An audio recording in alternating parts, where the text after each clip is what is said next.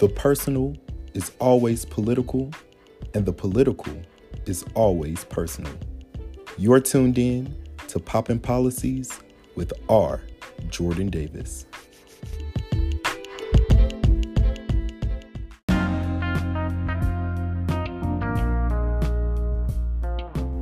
Welcome to Poppin' Policies with R. Jordan Davis, where we break down politics for your cousins and them. I am so excited to have in the Situation Room today Monroe, who is the founder of My Vote Matters Merchandising. We will talk about all things voting rights, Kanye West entering the race, and so much more. So keep it locked right here for the conversation. Let's get into it. So, just first and foremost, tell the listeners who you are um, and your brand, and just give us a quick introduction, man. Uh, so my name is Monroe Clayton. Uh, I'm a uh, senior at Auburn University, and my brand is uh, My Vote Matters Merchandising. So we are a clothing company that specializes in voter education and voting themed apparel. Uh, really, the big, uh, the crux behind the um, the business is really to engage people and talk to people about the importance of voting. Right. I saw a lot of people my age uh, really doubting the importance of voting, and I wanted a way to curb that trend. And so I thought one of the best ways to do so was through fashion, right? I was going through Instagram and I was like, oh, my ads are like clothing brands. And that's when it really came to me. I was like, I should do something, I should use my uh, passion for civic engagement as well as my, uh, my creative interests uh, to create something that can make some uh, impactful change. Absolutely, absolutely. And it's so amazing how social media works and the power of connectivity as it relates to social media because um, we met through Instagram. And of course, you know, I have Poppin' Policies and we talk about a variety of different things within politics and political culture. But I am a self proclaimed voting rights advocate. Um, you know, I'm from Alabama. I call Alabama the voting rights state because some of the seminal pieces of legislation um, have started right here. Um, you know, the Selma to Montgomery March, the Shelby County v. Holder decision in 2013, which struck down sections four of uh, section four of the Voting Rights Act of 1965. You know, so so many things have happened in Alabama, and so I was just so excited to see uh, what you were doing when you reached out to me, um, and I was just so behind the mission behind My Vote Matters merchandising and what you were really trying to push forward because there's definitely a, a, gap and there is a divide when it comes to voting and civic engagement, especially for Generation Z um, and millennials. And I just want to get your opinion. Why do you think that is? I know you've been doing this for a while and kind of talking and tabling with young people. Um, what do you think is the biggest issue uh, with folks not wanting to go out to vote uh, in our age demographic? I think it's really people don't um, they don't see the daily effects of uh, government in their lives, right? And we have more than ever we have we have distractions. Like we can look on Instagram all day. We can. I, I'm I was literally in like a Twitter wormhole the uh, just a couple hours ago, and I don't know how I got there. Right? We have that. Didn't have that, but also we don't talk about how um, municipal elections and state elections are like super important. And we can see how super important they are based on uh, what is happening in response to COVID 19 and racial injustice across uh, the US or their, the lack of response, right? Right. right. these people doing uh, mask ordinances, those are governors, those are mayors, right? The uh, district attorneys, attorney generals, the people prosecuting, those are uh, state and local elections, right? So we, now like I think the um, emphasis of why it's important is um, is heightened, right? We're seeing it in our everyday lives. We talk about federal elections more than we um, talk about these other these local elections that affect us more directly. Yes. Uh, and yes. also, we also realize how little like how little we really knew, right? Or we know, right? Because we have so much information there, we're all, we're able to also say, I don't know about this. But there is uh, for so long historically um, people we were voting but not we weren't always voting in our best interests. Yeah. And now that we realize we have a stake in this, we, we want demands, we're also asking for um, public officials to meet the things that we want. But that also takes us looking looking at these platforms, looking at their policy standpoint, someone I support. Exactly. I definitely agree. And, you know, I often say that people don't really understand their power as American citizens, right? We have so much power. There is actually in the Constitution, there is a piece of it that says if the government is not working for the people, the people have the power to reimagine and and kind of figure out a new way of government, right? And yeah. I, it looks like holding our elected officials accountable, right? We mm-hmm. when we disengage from voting, we're allowing those who are in positions of power to do as they please without a checks and balance, right?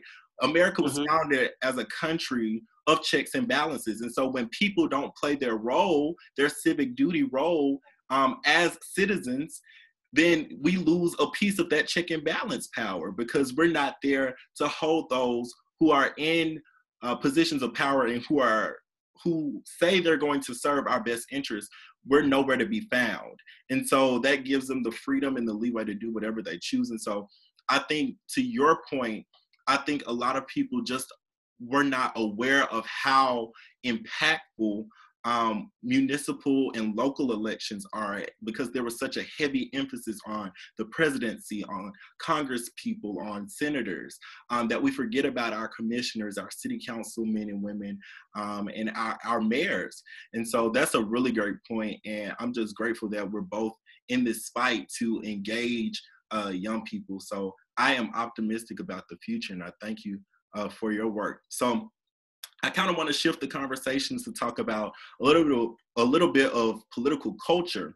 Um, so, of course, we've all seen, or as many of us have seen in uh, the news, Kanye West uh, has put out uh, that he is running for president, and uh, as of recently, it, it, seems that some political operatives, um, some Republican operatives, are helping him uh, kind of uh, feel uh, I guess, be put on the ballot, if you will.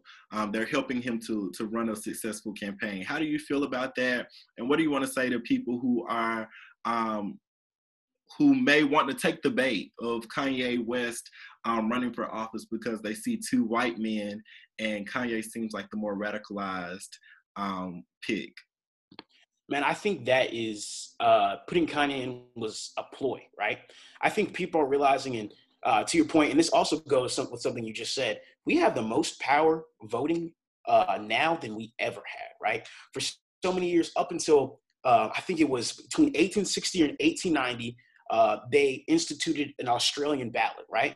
So essentially, before we had ba- uh, the ballots that we have now, it was a party-made ballot, would only give you whoever they wanted and give you their people, and that was the only that was all that you got, right? We have op- we have a lot we have more um well i i will say that the parties do con- control a lot but we have more options now right? And using um i think also knowing that we have more uh, direct uh, direct forms of uh, election now right? And we have we are more aware of what things are going on. I think people are using that to their advantage. Kanye is definitely not healthy.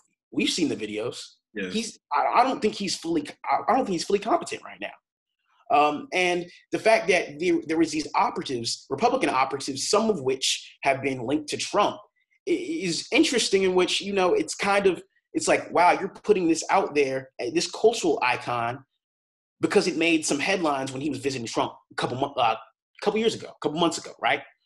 Uh, and so I think it's really just it's a uh, it's another way of getting people to be like, oh, let's let's throw a little bit of media at them like let's get them distracted like let's give them this option right? When when there is in in in reality there's really no way kanye could win right? Um but they're giving you this option because it looks good and to hurt the chances of joe biden. Exactly exactly. And you know i feel like there is such a propagandist campaign to just deter people from voting in this election cycle. It seems, I don't know if it's because I'm older and I'm more aware or if it's just heightened. There is a full out campaign to suppress the vote. Um, and it look it comes in different ways. Kanye West running is a form of voter suppression because throwing him a, a candidate that does not have the mental stability, the mental capacity to run, throwing him in the ring and giving him uh, putting him up as a false option, if you will, that is that is voter suppression. I take it as an insult, right? Right. Well, it was. Uh, I was talking with my dad, right? Um, and we, I saw we t- we saw this news together, and I was like, and one, I took it as an insult against uh, young voters, right? Uh, and y- specifically young black voters, and it was like any black black person will do, almost, right? I right. feel like anybody will do, right? Let's just throw this out there, and they'll they'll catch debate, right? That's an insult, right? And the fact that you would you would do such a thing, right? And also the other measures you're going to to suppress the vote, right? So many states are um, talk, or even President Trump himself has said uh, that uh, has made remarks against uh, voting by mail, specifically in Nevada, and called it outrageous, right? Mm-hmm. When the um, the state government passed a bill to um, extend absentee vote by mail uh, to everyone, right? And send people proactively send people a ballot, ballot, not send them registration like they do in some states, but send them an actual ballot. And then he and there was claims that it causes massive voter fraud. As a former elections administrator, I can tell you there's no proof of that.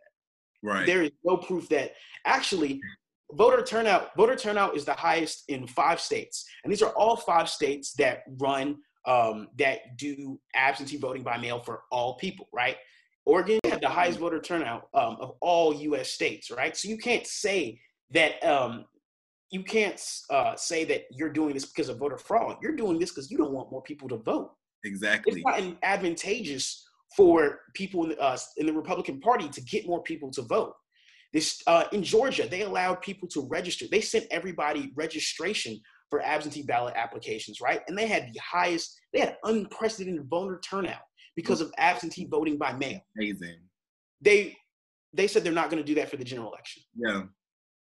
Yeah. Right? How can you how can you call that anything but voter suppression? When Kentucky tells people a week before the election, "Hey, we're on, we're shutting down almost every uh, voting poll, and you got to go to one in the midst of COVID," you can't tell me that's not voter suppression, right? Yeah. And this is part of why I started this venture as working as an elections administrator in my past, I really started to notice how how important it was, right?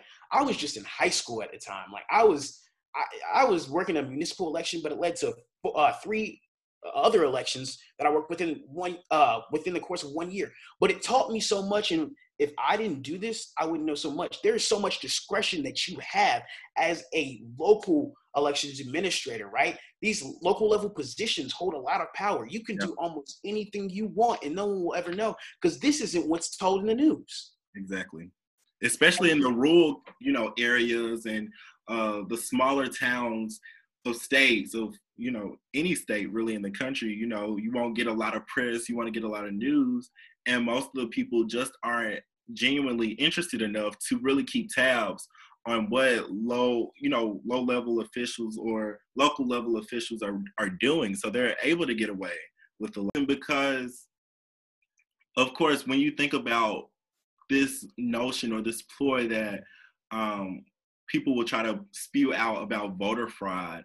And just the the number of instances of voter fraud that have happened they're so far few in between that that's not a good that's not a good enough reason or a good enough uh, excuse to uh, disenfranchise people from using uh, their most basic right um, to vote through absentee, through mail-in. And I know it came out recently that 16 of, of President Trump's top officials uh, have voted uh, using mail in uh, and absentee ballots. And so, you know, they they believe that only a certain group has the liberty to use mail-in ballots, use absentee ballots, and that certain group um, I feel like there's a distrust, you know, with with other groups. There, there is. We're seeing some of this rhetoric that that happened when slavery ended, and there was this uh,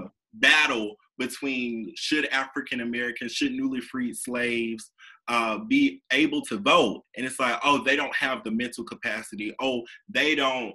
They're not the right type of citizen to vote. Oh, they they're they're voice would be misguided, you know?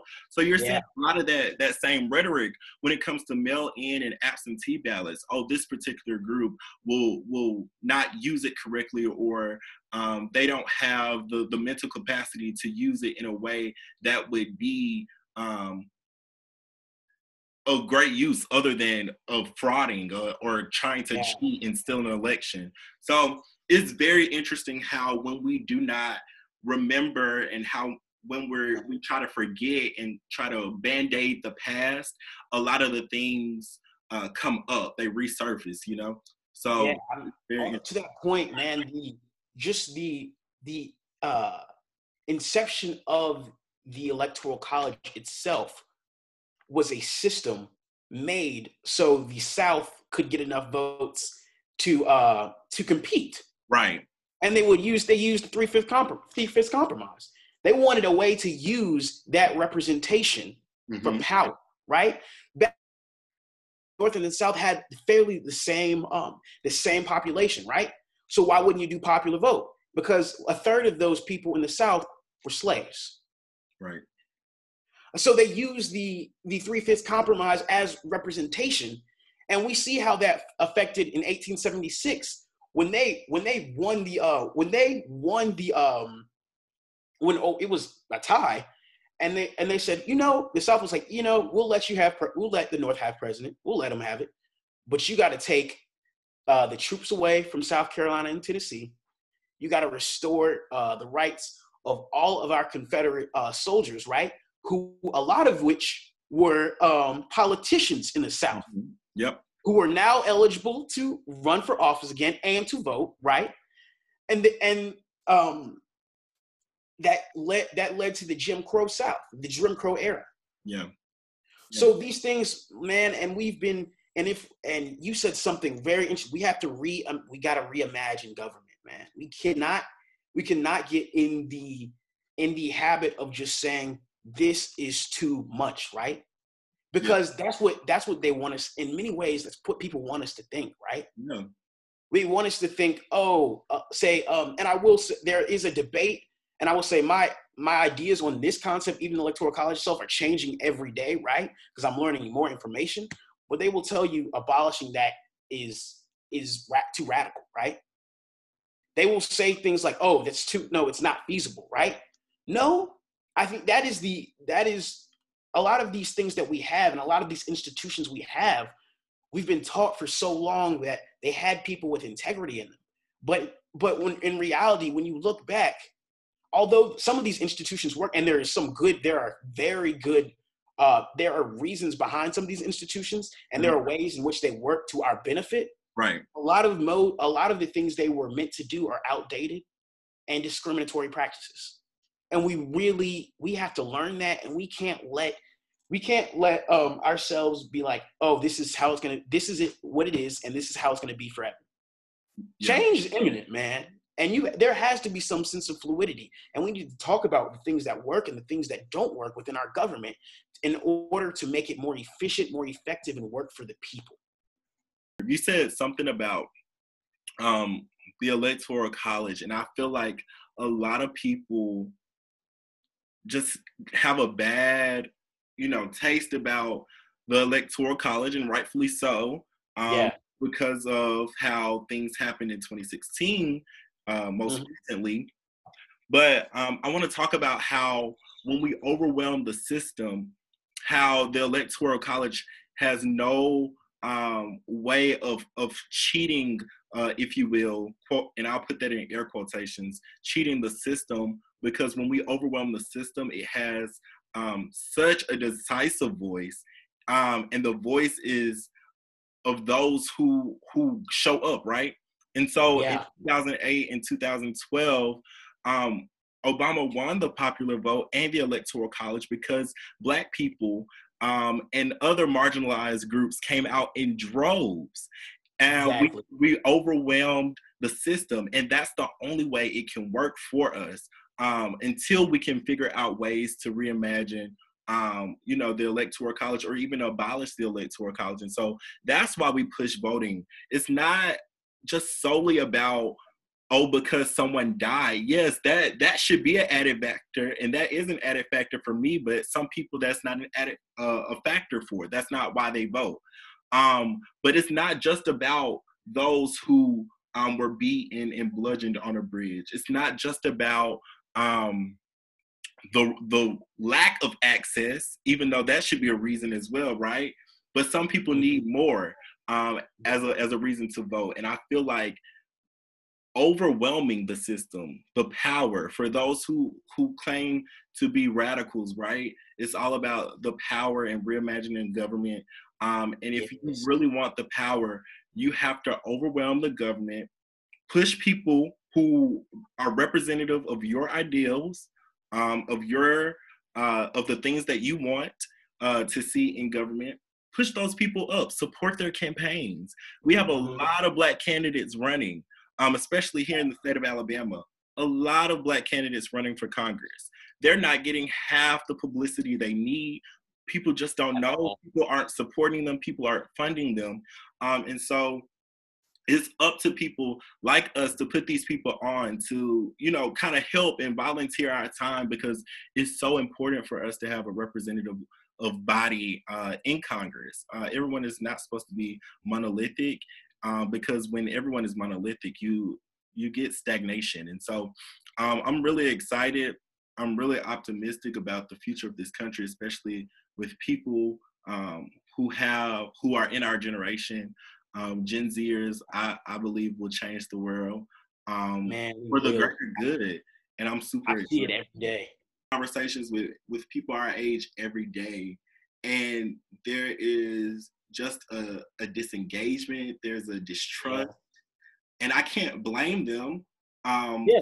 because from the outside looking in, it looks very shady, you know. Mm-hmm. But that's why you have to to educate yourself in a way. You have to kind of read, you know, read things. Reading is so powerful, but it's so it's it's it's understandable why why they feel that way because from the outside looking in, it just looks very fraudulent. It looks very shady, but we have to do ourselves a greater service and read. So I've committed yeah. to to reading the Constitution um, fully, just so that I can know the power that I have as a citizen. And that's what I say. Like that, if you read the Constitution, you'll realize like.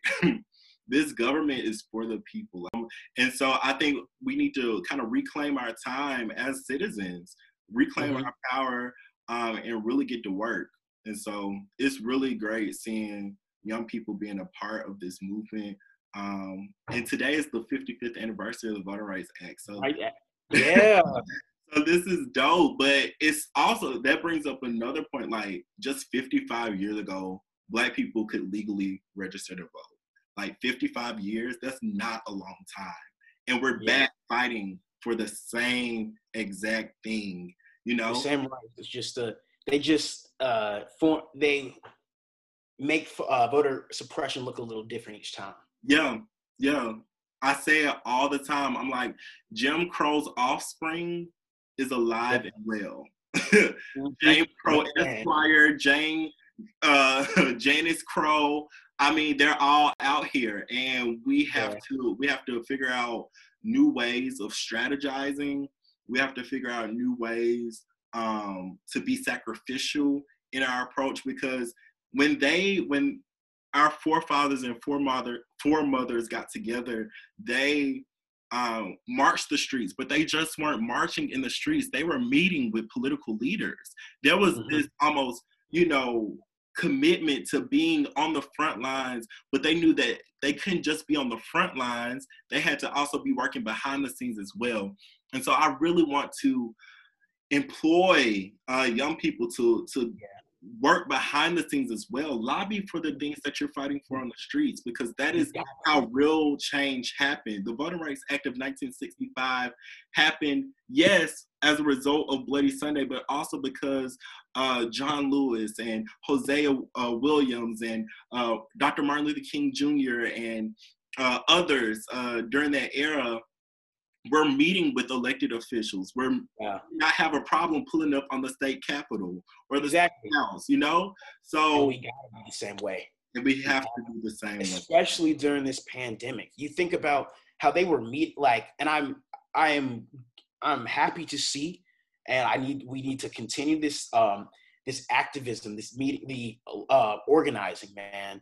It is big. And when you think about it and a lot of people because of we because we are in a pandemic and because the uh, com- because Congress failed to reinstate uh, those um, those benefits, a lot of people are getting evicted. How are you gonna vote by mail if you're evicted? Yep. Right. This takes organizing. This means right. We we got to think about it. Like we have to be on it, man. Like everything, we have to respond to it, right? And we we have to take those lessons from our forefathers and put them to work. And we just got to be. We have to be. And since we have different things at our disposal. We have the internet. We have we have social media. We just got to elevate our game.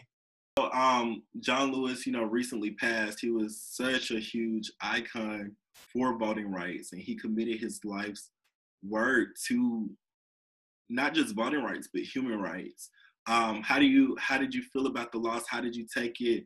What did what are some of the lessons Congressman Lewis left you with as you wow.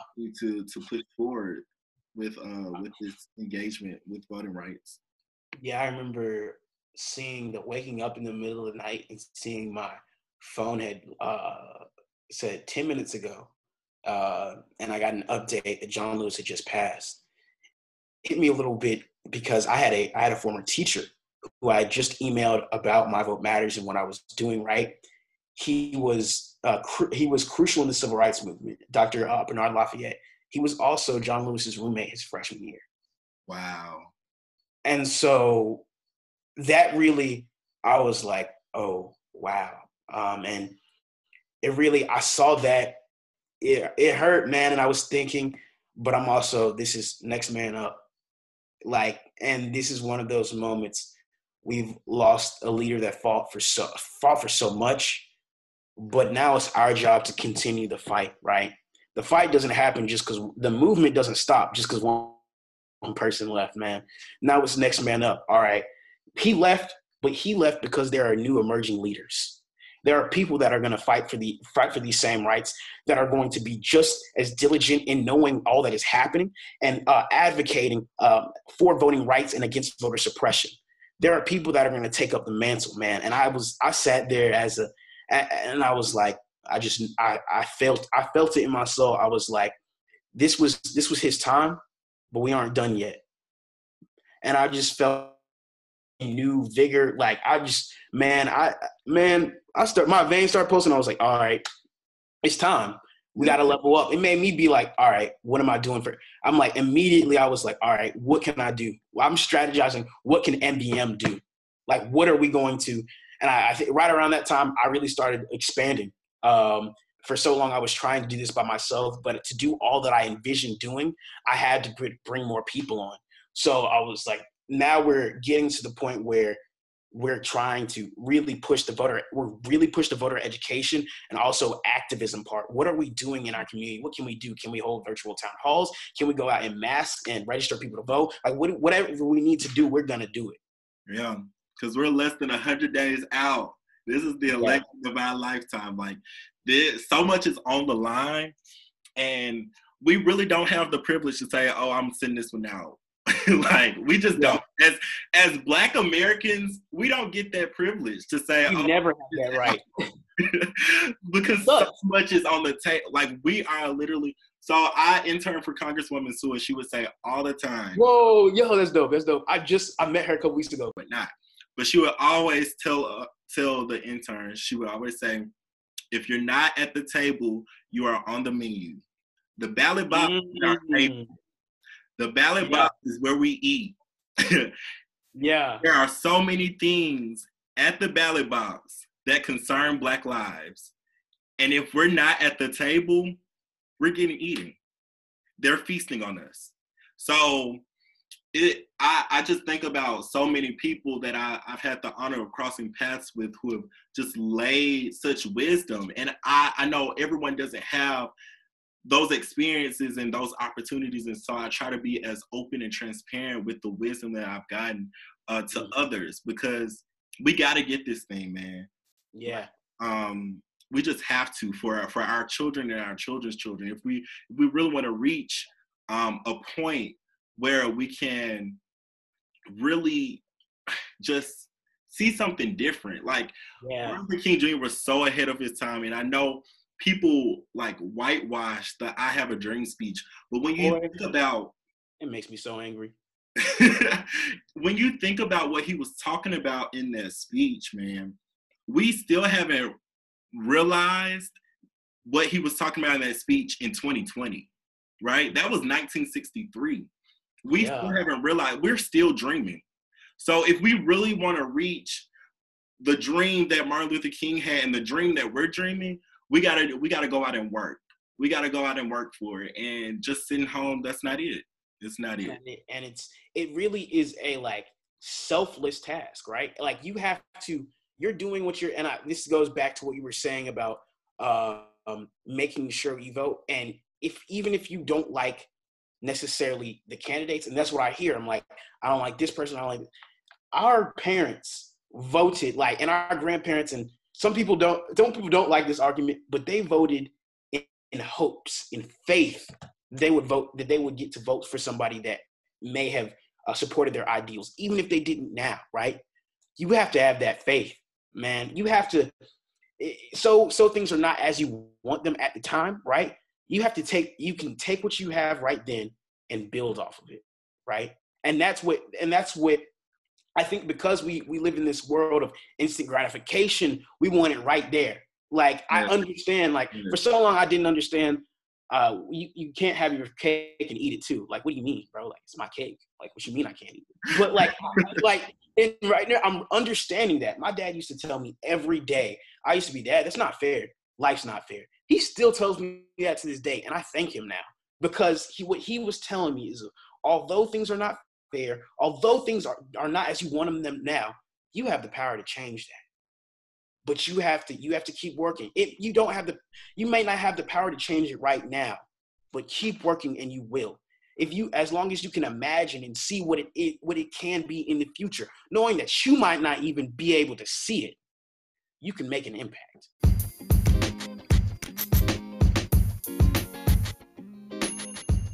Thank you, Monroe, for stopping by Poppin' Policies. The conversation was so necessary. Proud to call you my brother, and even more proud to call you my friend in this fight and in this work. I pray and hope that My Vote Matters continues to thrive and flourish. You have my ultimate support, and I'm just grateful that you were able to be a part of this episode. If you enjoyed the episode, please share, leave a rating, comment, subscribe so that we can get the word out about Poppin' Policies, but also get the word out about how important it is to vote in this November election. So much rides on this general election from federal judgeships to the Supreme Court to cabinet positions. And so it's just it's not just about president or vice president, but it's about the totality of our government and we must be a part of this process. We have to be a part of this process. And so you can also follow the podcast on Instagram at Poppin' Policies Podcast for updates, as well as our newly launched website, poppingpolicies.com, where you'll be able to find think pieces about political culture and policies, as well as voting resources, whether it be organizations or links to your state's Secretary of State website for voting information, voting education, and other voting resources. And so we're super proud about that. As always, remember to do good, seek justice, defend the oppressed. See you next time on Poppin' Policies with R. Jordan Davis.